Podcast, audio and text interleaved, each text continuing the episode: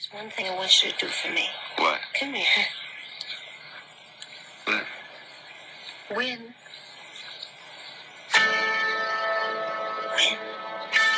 What are we waiting for? Take us!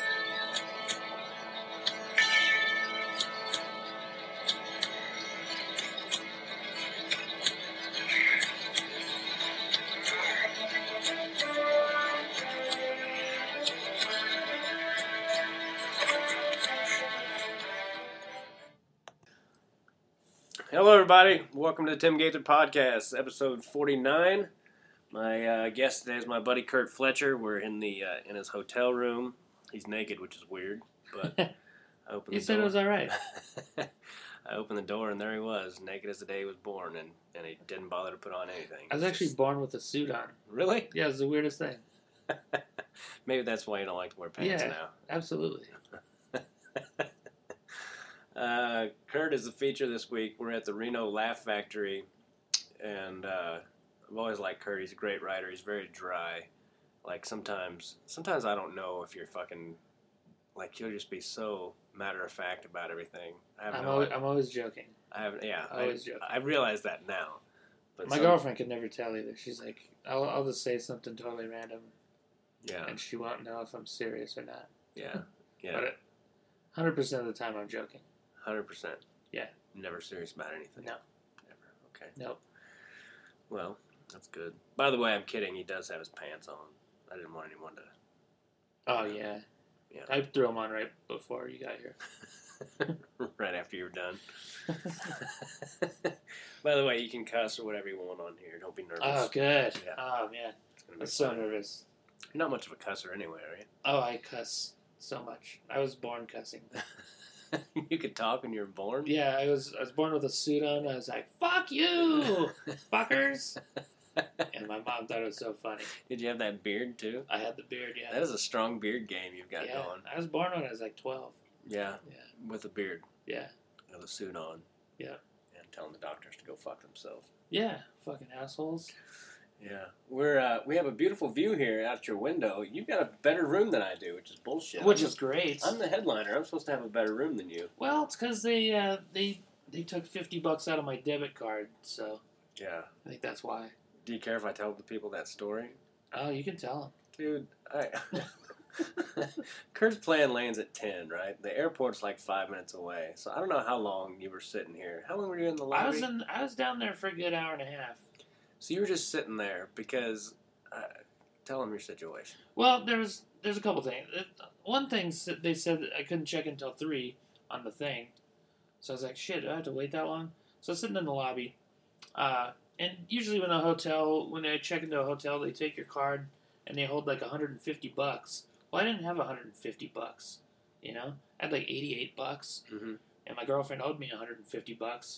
So I was waiting for her to give me the $150. But she was at work, and then she had an issue with her bank account, so her bank wouldn't let her cash her check. So she's like, "Oh, you have to go to this bank that issued the check to cash it, and then come back and put the cash in his account."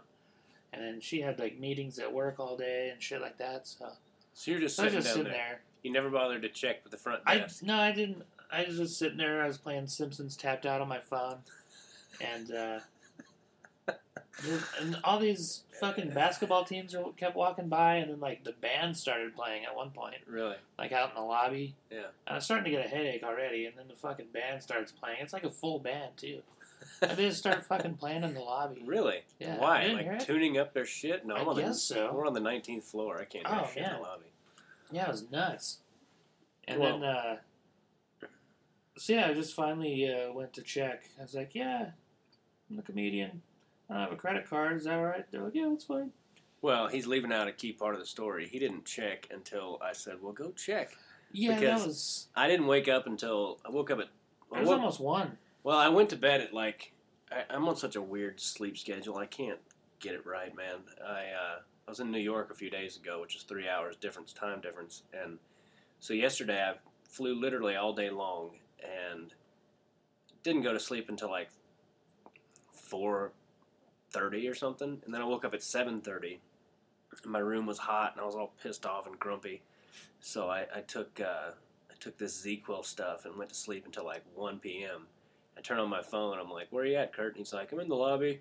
And I was like, what are you doing in the lobby? Like, they won't let you check in yet? He's like, no, I don't have my debit card. So, all right, my girlfriend's going to put money in my account, so I can't check in yet. And I was like, well, did you even check with the front desk to see if they'd let you? And you're like, no. So you just sat there for 2 hours and you didn't have to. I don't like rejection, you know? Well, they would have let you check in. They would have, yeah, but I the whole time... Do you ever travel and, like, have anxiety? Like every time before I travel, like, I have dreams where there's something keeping me from getting to the gig. Yeah. Like, every time I travel. Really? Yeah. Does that ever happen to you? No. I have I have dreams, though, that I'm performing in, like, odd places. Uh-huh. Like, I had a dream a few days ago where our house in California... I woke up, in the dream, there was like a part of my house that I had never been to, and I started walking down this hallway, and before I knew it, we had like 3 or 4 different kitchens and all these living rooms, and I was like, holy shit, my house is huge, and all this time I had no idea. I've got 3 kitchens and 3 living rooms, I'm like fucking Elvis over here. And then all of a sudden, and then we had an indoor pool, and I'm in the indoor pool, and... There's these people, like, floating around on rafts, and the next thing I know, I've got a microphone, and I'm, like, doing stand-up for some of them, and some of them are laughing, and then, but in my point of that is then I always have these dreams where I'm performing in these weird locations. Oh, yeah. And it always starts out okay, and then after a few minutes, like, I peter out, or the audience does, they just quit listening to me altogether, and I just, in the dream, I slowly just kind of back out of the location that I'm in, like, fuck this, I don't want to do this. I'm going back to my 3 kitchens. Yeah, it was the coolest dream, dude. Like, I would wake up cool. and be like, oh, that's not real. And then I'd go back to sleep, and I was right back in that dream. Not to get on a weird dream tangent, but last night I dreamt, and I think it was because I was watching Flo Wrestling right before I went to sleep, but I dreamt that I was at a party, and Mark Hall was there, who's like, the biggest douchebag on the planet. Yeah, for some reason. He seems really douchey. There's something about Mark Hall. I'm with you. I've never met. I have met the guy. Yeah. Last year at NCAAs, I went up to him and I was like, hey, man, great tournament. And maybe it was because I was wearing an Ohio State jacket and he had just wrestled a guy from Ohio State. But I was being really nice. I was like, hey, man, awesome tournament. You know, he beat some studs and whatever. And he just looked at me like I was the biggest asshole. And I was like, what, dude? I'm complimenting you. Yeah. I didn't realize even until afterwards that maybe it's because I had an Ohio State jacket on. But still, I mean, if a fan from another team is complimenting you, like, yeah, like, and cool about it. I'm a wrestling fan. Like, I love Iowa, Penn State, Ohio State. I love all. I love anything wrestling. I probably root for more for Ohio State because Tom Ryan, the head coach. He's kind of my buddy. Like, he got me into the Olympic trials last year, and we've had some good conversations. So, if I pull for a team, it's probably them mm-hmm. and Iowa. It's like, a good team to root for. Yeah, yeah, like you. You're a big Iowa fan, and I like Iowa. But yeah, I agree. Every time I've seen interviews with Mark Hall after that, I'm like, there's something about this guy that just bothers me. Yeah, all the other Penn State guys seem all right, but he's just, I don't know. But I had this dream last night that I was at a party, and he was drinking. Good. Which I doubt Mark Hall's ever had a drink in his life. He won NCAAs last year as a freshman. He's an amazing fucking wrestler. I mean, this guy is just through the roof awesome. But in the dream, he was, like, being a dick to everybody at the party. And then, like, he was drunk enough that he wanted to kick my ass. And then I was like, this is a dream, keep in mind. But I was like, holding him down, and I'm like, talking him off the ledge, like, hey, man, calm down. Everyone likes you. You're a good guy. I was like, you're one of the best guys in the country at any weight. I don't know what you're so mad about. And I just had the weirdest freaking dreams lately. And yeah, that's pretty strange. Yeah, and I don't know what that was about. Maybe I've got a secret crush on Mark Hall or something. Kind of seems like it. You think so? Maybe. This has been a weird podcast already. Yeah, do you want to just delete it and start over? No, fuck it. This is what podcasts are about. These are, it's just a conversation we're having. But I think it's funny I think it's cool that you're a wrestling fan at all because, first of all, it's hard to find anyone to talk to about it. Yeah, well, here's the weird thing is, like, I didn't really follow that closely Like, growing up, I kind of did, you know, because, like, I knew Mark Ryland. Like, he was the one that taught me how to wrestle. Yeah. So, like, I followed him and stuff, and I followed Iowa when I was growing up. And it was their meets were always on TV, which was awesome. You know, it was super easy to follow. But then I, you know, for a long time, I stopped following it. And then I worked with you and Greg Warren back-to-back. And you were both watching wrestling. And I just, that's when I started getting more into it again. Yeah. Yeah, so, because of me, you started getting into it? Yeah, you and Greg. Okay. Well, that's cool. Yeah. I'm glad I got somebody into it. Most people I try to talk to about it, and they're like, yeah, I don't know what the fuck you're talking about. Like, off the ring ropes? And I'm like, no, God damn it. No, it's, like, I started liking wrestling more than basketball. I used to be a big basketball fan, but now it's just, meh. Yeah. You know? Yeah, the only basketball game I think I've ever... Well, actually, I watch the NBA Finals almost every year. I do enjoy watching the finals. My wife and I will sit there and watch that. But growing up, I started wrestling when I was 7, so I always hated... I didn't hate basketball. I was just kind of raised that basketball's for pussies kind of a thing. And that was my dad's thinking on basketball. And then I was... KU was in the national championship game in, like, 1988, and I had this little, like, 13-inch black-and-white TV in my room. Oh, yeah, Danny Manning? Yeah, and I watched that whole game in its entirety, and it was awesome, and KU won the national championship, and I was like, basketball's not for pussies, basketball's awesome.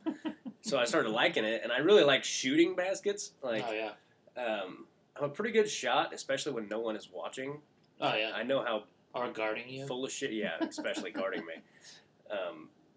And again, we played one time in gym basketball, and I remember I hit 6 threes in a row. Nice. And that was the only good like game I've ever actually played. But I know how stupid it sounds. But literally, when no one is watching, I get these little zones where I can. Oh, yeah. I'm pretty good, you know, like shooting. Uh-huh. And then if somebody starts watching, I can't hit a boat if I fell out of fucking water. That's how I used to be, because I'd go to the park and shoot by myself, and I always shot from one side because if I shot from one side.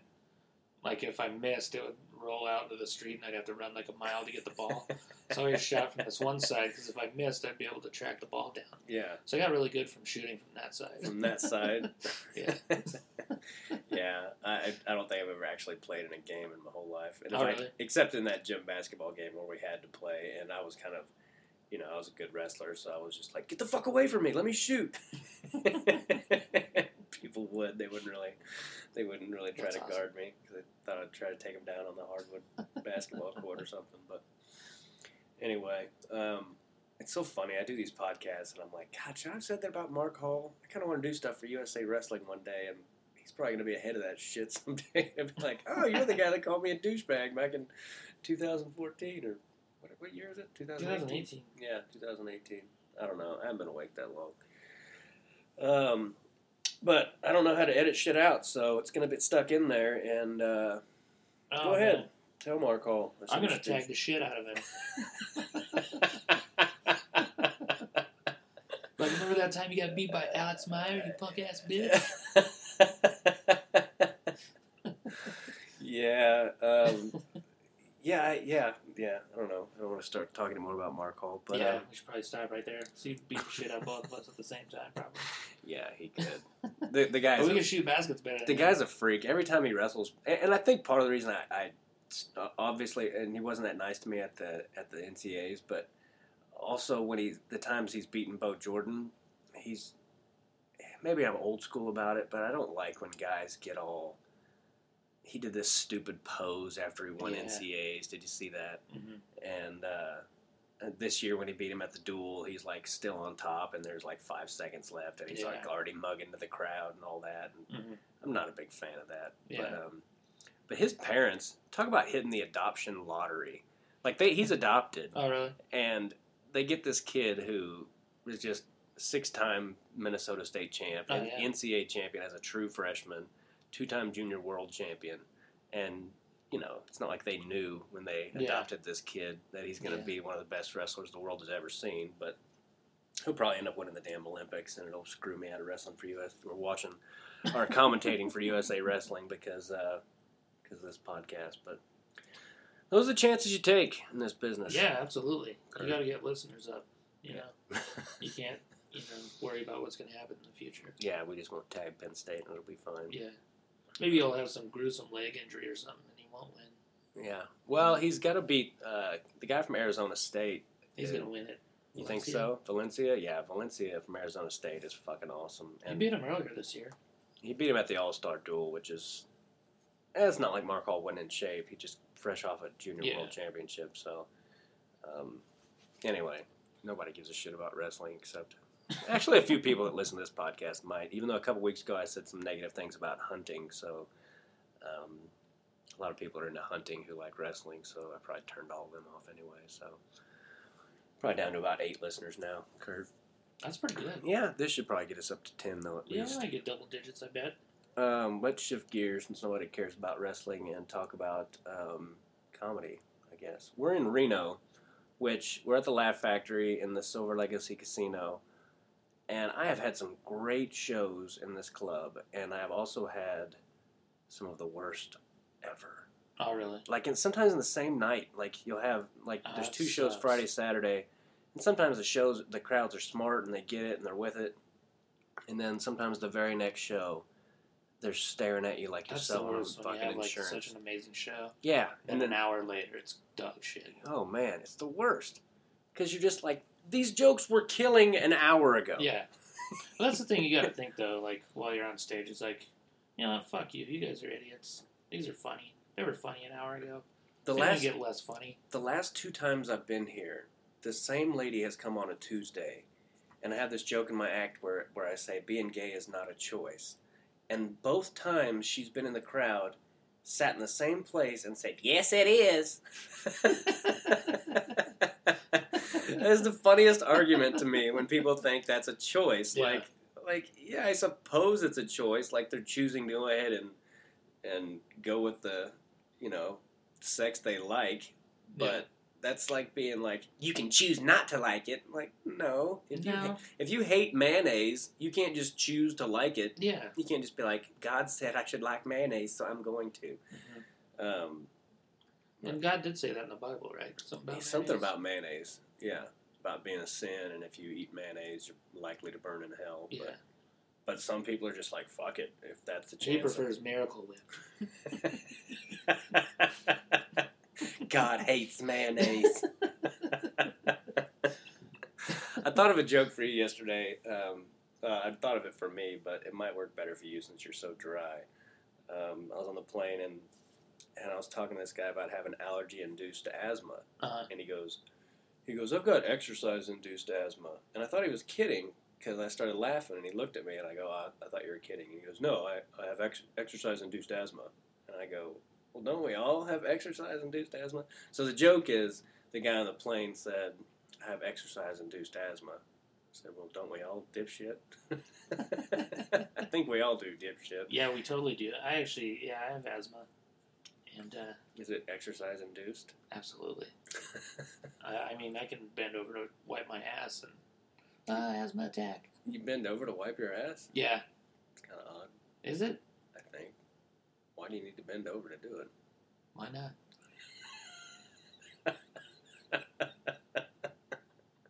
That's how the doctor told me when I was 12. Well, why'd you ask the doctor when you were 12? He just told me. Oh. I didn't ask him. He just came over. He's like, you see all this shit back here? That's how you get rid of that. Oh, you're a jackass. How long have you been doing comedy now? 16 years. 16 already? Yeah. Good Lord, I didn't know you were that old. How old are you? Yeah, I'm pretty old. I'll be 38 in a couple weeks. Okay. 16 years. Wow, it's a long time. Where did you first start at? Albuquerque. That's right. At Laughs Comedy Club with Russ Revis. Yeah.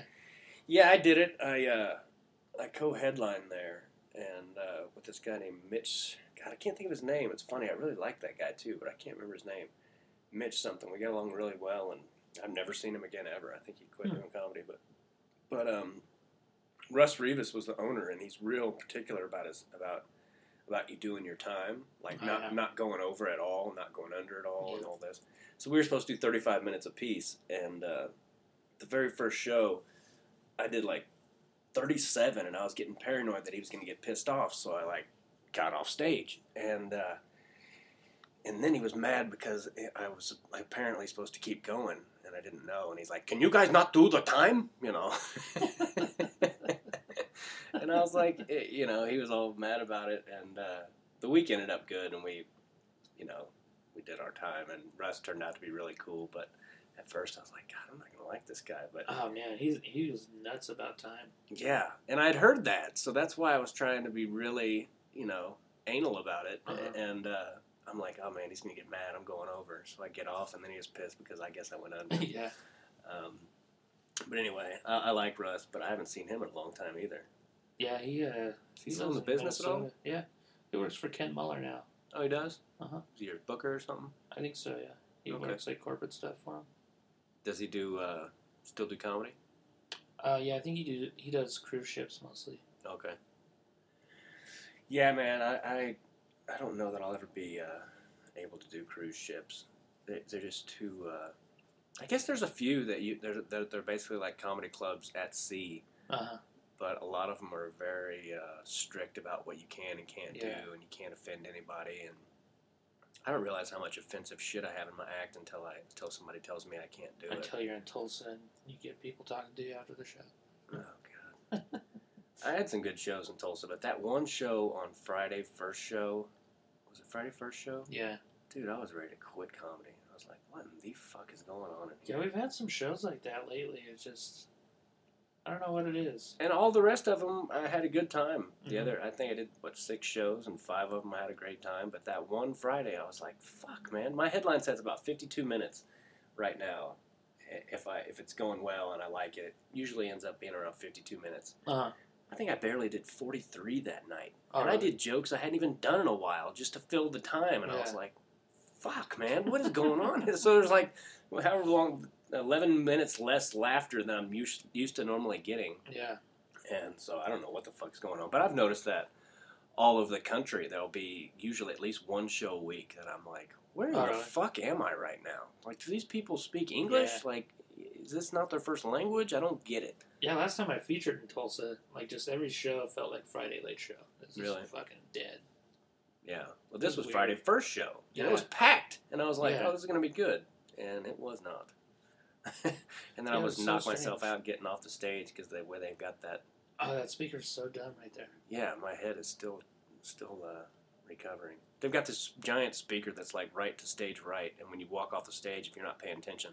And I had my head down because I hated those people so much. I just wanted to get the fuck out of there and go back to the hotel and not think about it anymore. And for a few minutes, get my head straight. And so I had my head down. So he gave him himself a concussion. Yeah. So he would totally blank it out.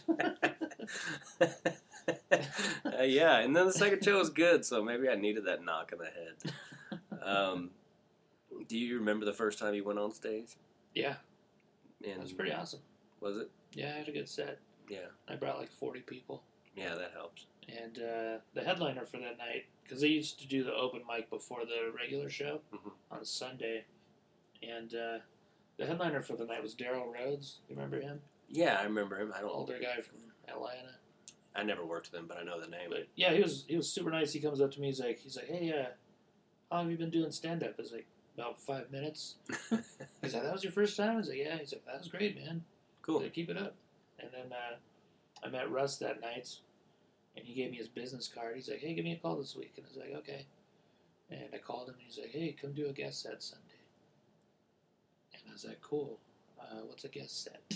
Yeah. I had no idea what it was, you know. So he gave me a guest set on that Sunday. So my second regular show, my second show was a pro show, which was cool. Yeah. Ate shit.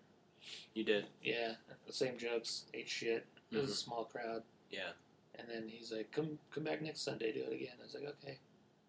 You saw this set, right? He's like, yep. Yeah. I was like, okay. It's cool when people are smart enough to know that, like, just because you had a bad set, that it wasn't necessarily you, even though your second time it probably was you.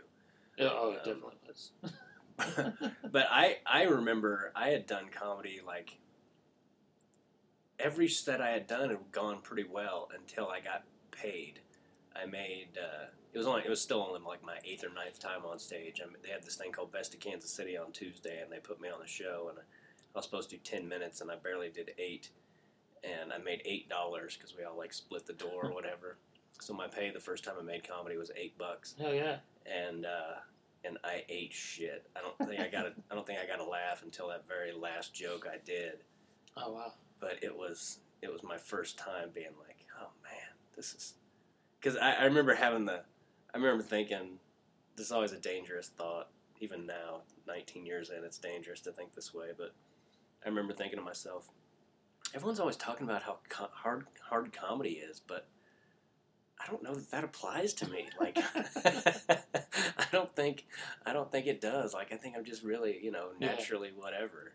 And the first time I made that $8, man, I just ate shit. And I was ready to quit that night. I was like, fuck this. I've been funny my whole life. I don't need anyone telling me I'm not funny. And this guy, Brian Burgess, came in and we hadn't been able to fill the time. Like, everyone was going short, and he went up and just destroyed. And he'd been doing comedy like 15 years, and I was like, oh, well, maybe you need to give it a little more time than 8 times before before you quit. Do any shows stand out in your mind as being the worst show you've ever done? The worst? I had to perform in front of 0 people one time. Did you ever do any triple runs? Yeah, I've done one. I did a casino just outside of Spokane one time. Mm-hmm. And there's nobody there. And the lady's like, well, on the contract it says you got to do 30 minutes. I was like, even to nobody? She's like, yep. I was like, do I have to be funny? She's like, nope, you just have to talk into the microphone for 30 minutes.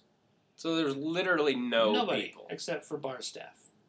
So I stood there for a couple minutes, told some jokes, and I was like, fuck this. I was a cordless microphone. So I went in this other room. Yeah. And I just started commenting about the room. I was just sitting at this table by myself. Like, nobody was around me at all. Wow. And I was just commenting on it. I was looking at my watch every couple minutes. I was like, fuck, that's only 8 minutes? Yeah. And then I went out on the casino floor and just started talking to people out there. I was like, there's a comedy show going on in there. And they're like, oh, who's on right now? I was like, me. Wow. Of all the stories I've heard, that might be the most brutal ever. It was rough. I did one time where I was headlining this. It was a club in Milwaukee, but it wasn't really a club. It was like this, it was a weekend gig, but it wasn't a traditional comedy room. It was like too big and all that. And I was getting ready to go on stage, and there's 3 people in the audience. And the lady and it was like 8 o'clock. And the lady comes up and she goes, I need you to go till 9:15.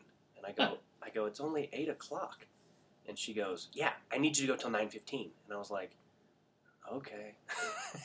And I went up and did, and I was really new to headlining, and I went up and did an hour and 15 minutes for 3 people, and it was just terrible, I cannot believe that woman had you do, so you were the feature, right? I was the feature, 30. Yeah. So but I was able to bring people in for the headliner, like the headliner had a little bit of a crowd. Okay, so he didn't have to do 45 for 0 people. Yeah, I think there were about 6 or 7. Well, that's a hell of a lot better than 0. Yeah, I mean, hotel room was the nicest one I've ever stayed at, though. Really? Yeah. That's funny. I had to shower. Like, it was just, I know the people can't see my hand gestures, but, like, there's, like, a double shower. Water coming from the top, from the sides. Like, it was fucking cool. Yeah. And it was, like, one of those big walk-in showers you can fit, like, 15 people in. Yeah. Funny story about that place, though. Art Garfunkel was performing there, like, a few weeks after I was there. Yeah. And one of my buddies was doing the comedy show not too long after he was there, because one of the guys told him that was working there. He said, Art Garfunkel took a shit in the shower and left the water running.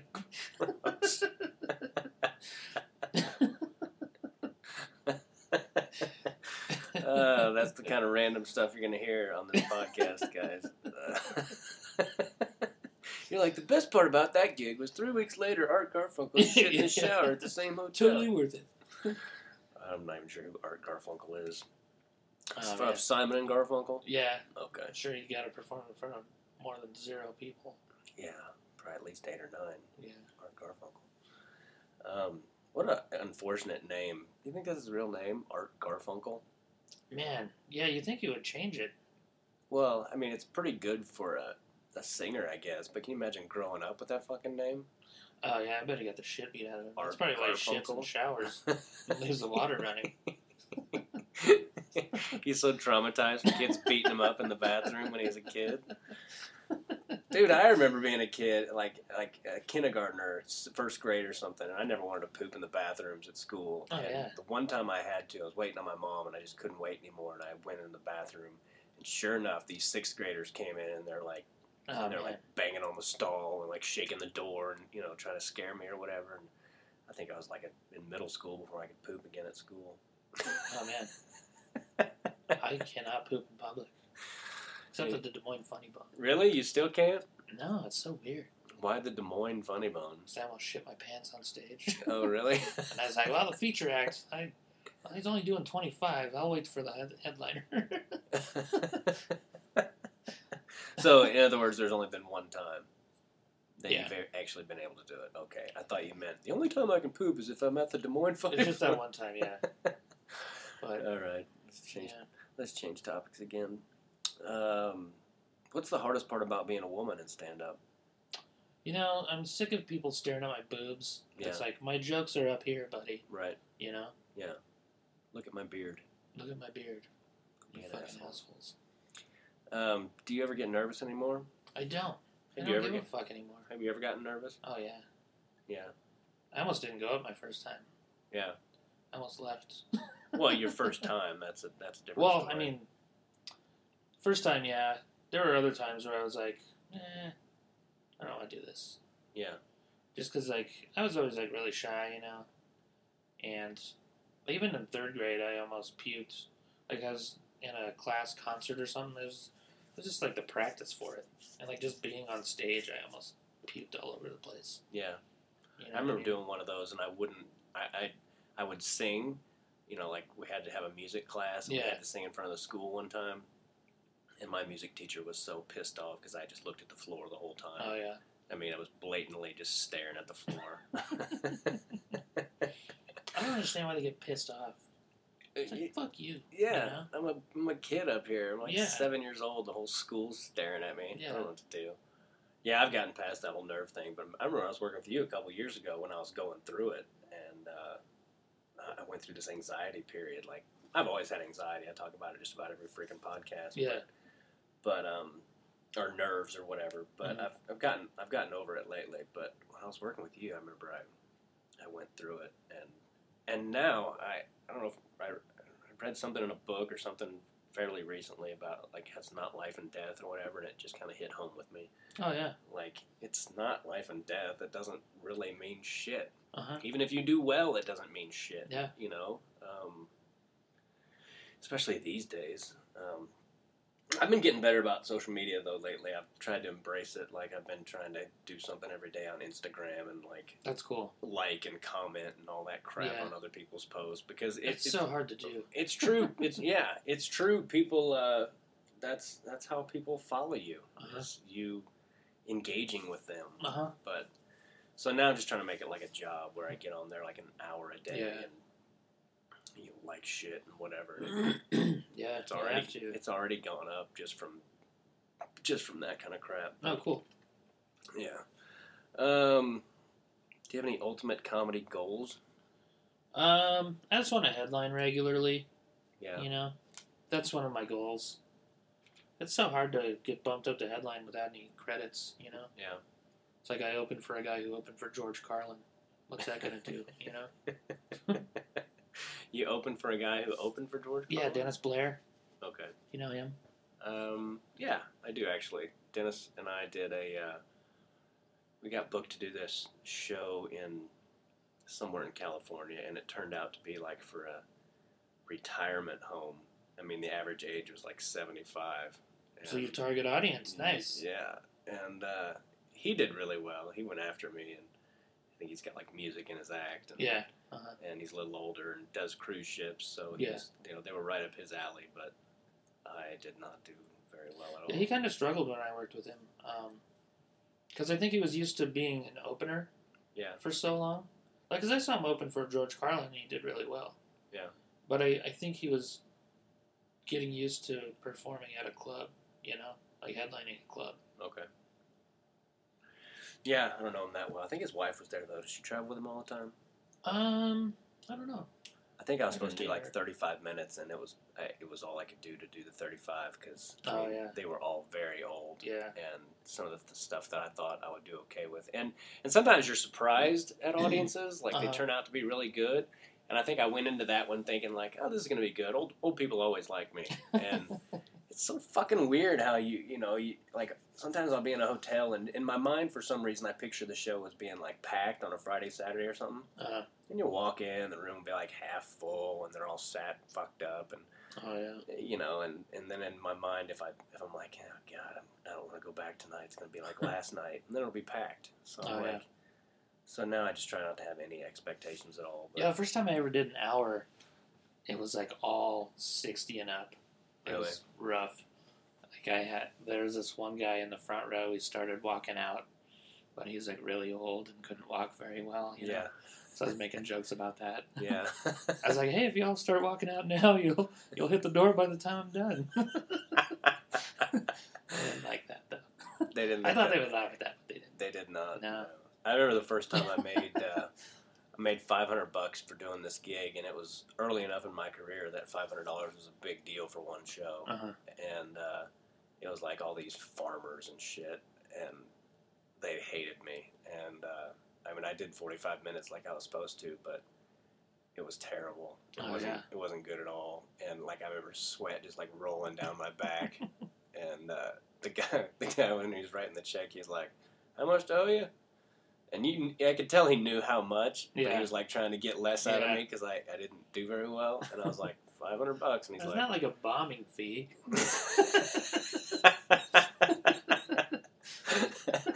I was like, it's $500, and it was all I could do to get out the words. I was still in my early 20s, and I'm like, $500. He's like, okay. And you could tell he hated writing that fucking check, dude. Yeah, so we're in beautiful Reno. This is a kick-ass view we've got here, I like the view except for that big fucking circle there. Yeah, I don't know what that's weird. I don't know what that thing is out there. We're looking at downtown Reno, and it is a cool view, though. I like it a lot. Yeah, Reno's a cool city. There's supposed to be good skiing here, but we're looking at the mountains, and I don't see any snow. Yeah. So I don't think I'm going to be trying to go skiing this weekend. You ever ski? No, I've never skied. I went last week at this place called Mountain High. It's a couple hours from my house, and it's fun, but it was too icy, and you gotta have good snow for it to be fun. Otherwise, it's just scary as shit. And last week was one of those scary as shit moments. So yeah, I don't know what else to talk about, Kurt. What do you want to talk about, buddy? Who are your influences, comedy? What did you? Who did you grow up liking? My three favorites growing up. My mom would always listen to these three. It was George Carlin, Eddie Murphy, and John Valby. John who?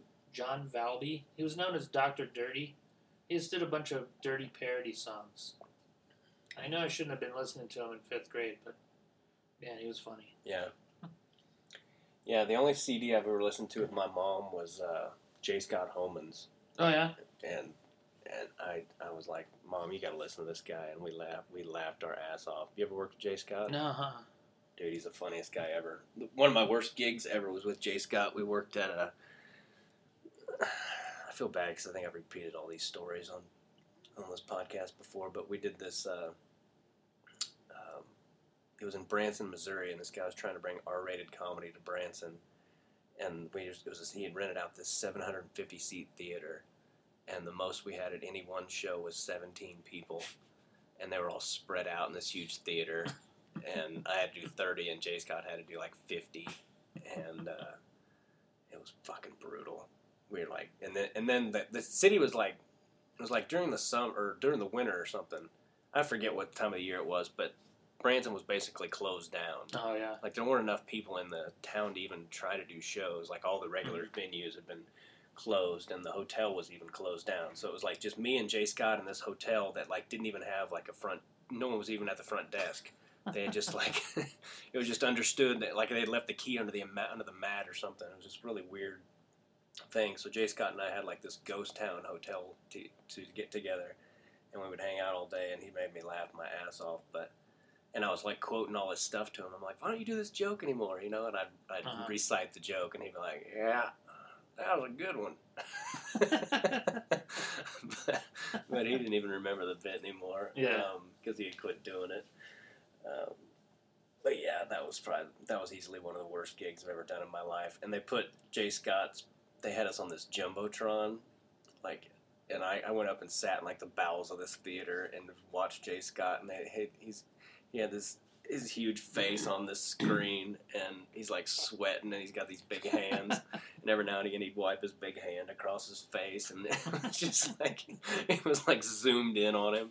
It was so fucking brutal, dude. And I just remember thinking, God, thank God I only had to do 30. I think I only did like 18 minutes, but we had shows every night at 10 o'clock. So not only were the shows brutal, but you had to wait all day long for him. It was like waiting for the executioner or something. And then the very last show was actually okay. There's like 5 people, but they all sat up front. Oh, cool. Yeah, and they laughed, and it was less brutal. But so who'd you say? Who else did you say? Eddie Murphy? Eddie Murphy, yeah. My mom would listen to Eddie Murphy and George Carlin a lot. And then when I got older, I started listening to Stephen Wright. Yeah. Which is more your... That's kind of your style, Stephen Wright. Yeah, he became my favorite, like, pretty quickly once I heard him.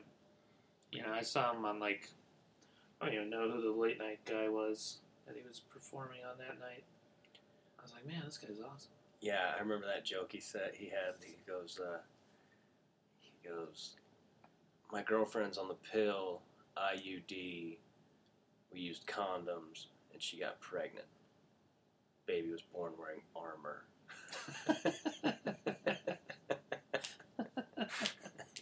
And I think I fucked up the joke. There's like a couple other birth controls in there, but that was the gist of it. Yeah, I always liked Stephen Wright too. He was you don't see him do comedy anymore. You don't see him do shit anymore. Yeah, he doesn't do a lot.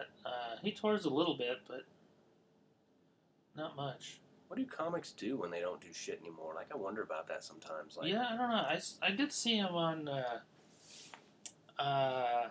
Louis C.K. had a show called Horace and Pete. Yeah. He was on that. But that was a couple years ago. Yeah. What's your opinion about Louis C.K. and what happened to him? About him spanking off in front of ladies? Yeah. I don't know. I didn't really hear all the stuff. Like, I didn't read any stuff about it. I just heard he was wanking in front of ladies. Like, dude, from what I... Did he force him to stay there? Or? No. See, that's the thing. In my eyes and from what I understand, all he did was ask a really inappropriate question. Because the women who said no, he goes, okay, sorry, I have issues. And then that was it. And if they said yes, then he did it. And, hey, you're a grown-up. Leave the room if you don't want to see it. And, absolutely. You know, if you thought he was kidding, well, when he pulled out his dick, then you knew he wasn't kidding. Yeah. So then you can leave. And from what I understand, no, he didn't make anyone stay. It's not like he was in a raincoat, you know, and doing it in front of a restaurant. No, it was just a really off question. Do you mind if I jerk off on your podcast? No, please. Okay. I mean, you know. If you hear a weird sound. That's me screaming and leaving the room. No, I don't want to make you uncomfortable. So, yeah, if that makes you comfortable, you go ahead and do that, buddy. I'm already done. Do you enjoy featuring, though? It's kind of the easiest spot, yeah, right? It's awesome. Like, especially on the 20-minute nights, you know? That's what you're doing like, this week is like 20 minutes. Yeah, it's just, because 20 minutes is fucking cake. You know what I mean? Yeah. Like I haven't been on stage in a little over a month, but 20 minutes will be pretty easy. Yeah. You know what I mean? But and it's great because if it's going well, then it's over in a flash. It goes by so fast. And if it's going bad, it's still just 20 minutes. You just stand there. 18 more minutes. Yeah. You just stand there and take it. Yeah. And but also, it's good because if the MC sucks, then you're going to look like a, you know, you're going to look that much better. Yeah. And if the MC's good, chances are they're not going to be so good that you can't follow them. Yeah. But you just ride their wave. Then the crowd's nice and warmed up. So it's definitely the best spot. And that's why it cracks me up when people come out and they'll say to the feature, you know, and this happened to me a lot when I was featuring. They'd be like, you're better than the headliner. You should be headliner and all that stuff. And then when I started headlining, I was like, oh, headlining is much harder. Yeah. Like, you have to deal with... You have to deal with drunks, and you have to deal with the checks coming out, and maybe you did have to follow a really hot feature who only had to do 20 minutes or whatever, and so it I realized pretty quickly, and it hurts your feelings. Like, I can't say that I've honestly heard it a whole lot, fortunately, that you know, I mean, I liked you better than the headliner when I'm headlining, but when I was featuring, it was all, what people don't seem to realize is it's uncomfortable for everyone. Like, oh, yeah. But because people come out and they say it in front of, yeah, I mean, it's a nice compliment to hear, but it's like you're standing right there with your buddy. Yeah. Who they're, you know, talking shit kind of about. Yeah.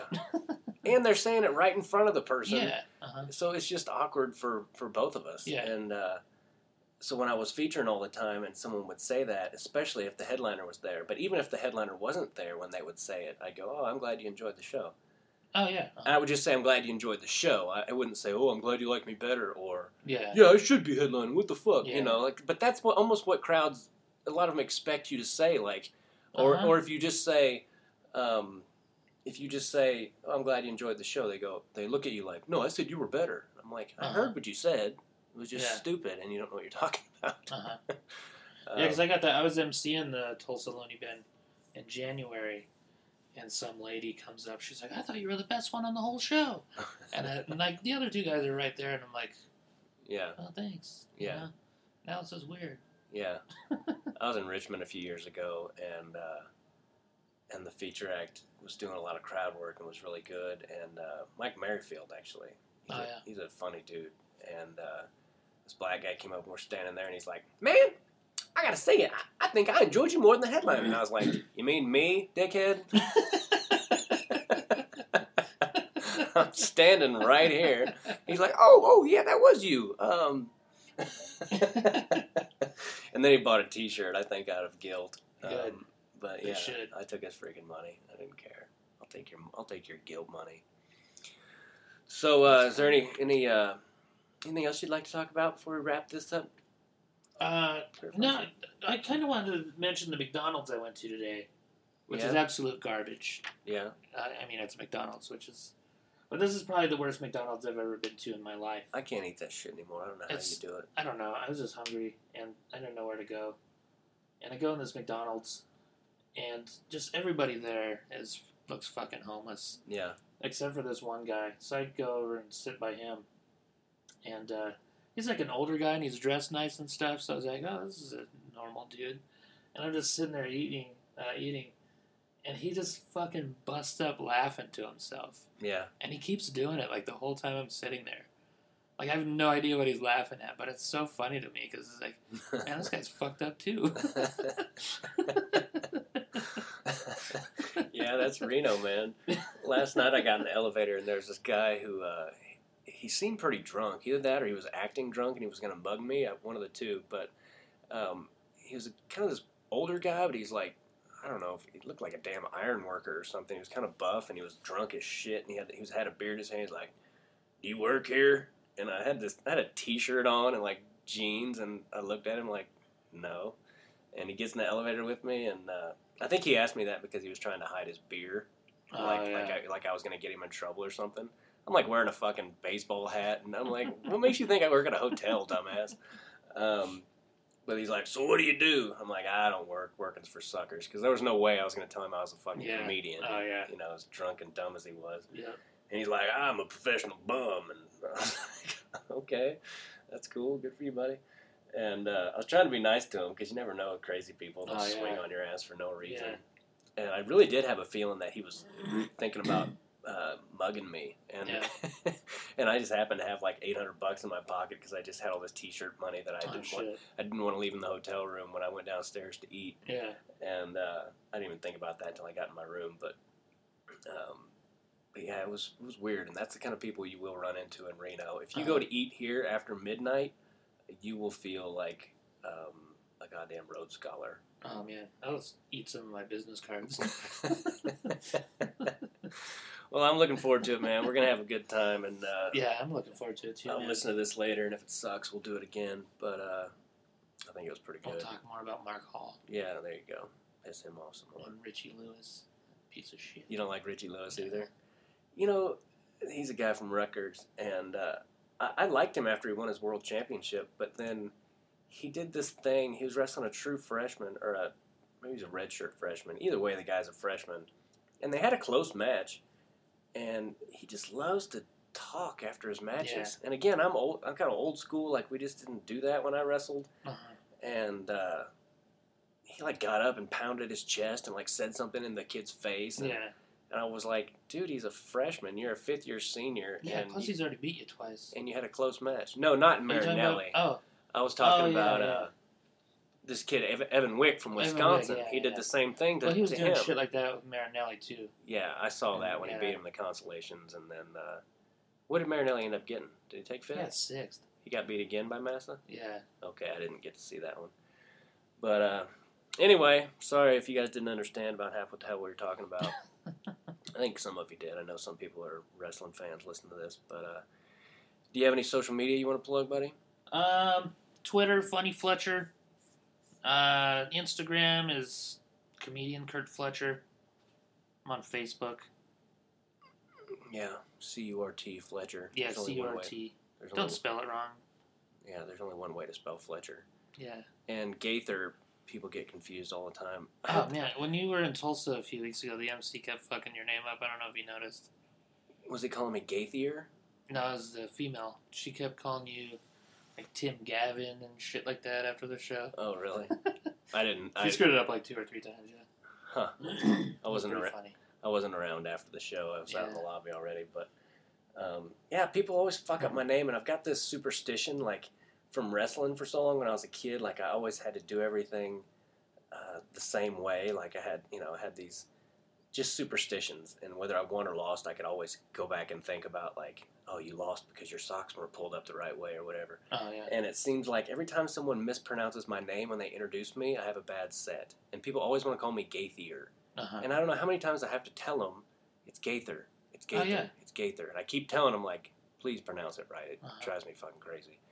And they'll still do it. Please welcome Tim Gaither. And they'll go, oh, man, I'm sorry, I did it again. I'm like, it's not that fucking difficult. It's really not. It's right there on that poster I brought with me. Yeah. Gaither. Anyway, we're going to wrap this up. Thanks, everybody, for listening. And thanks, Kurt, for being on here. Thank you. Appreciate it. We're going to have fun this week, buddy. All right. God bless all of you. Bye-bye.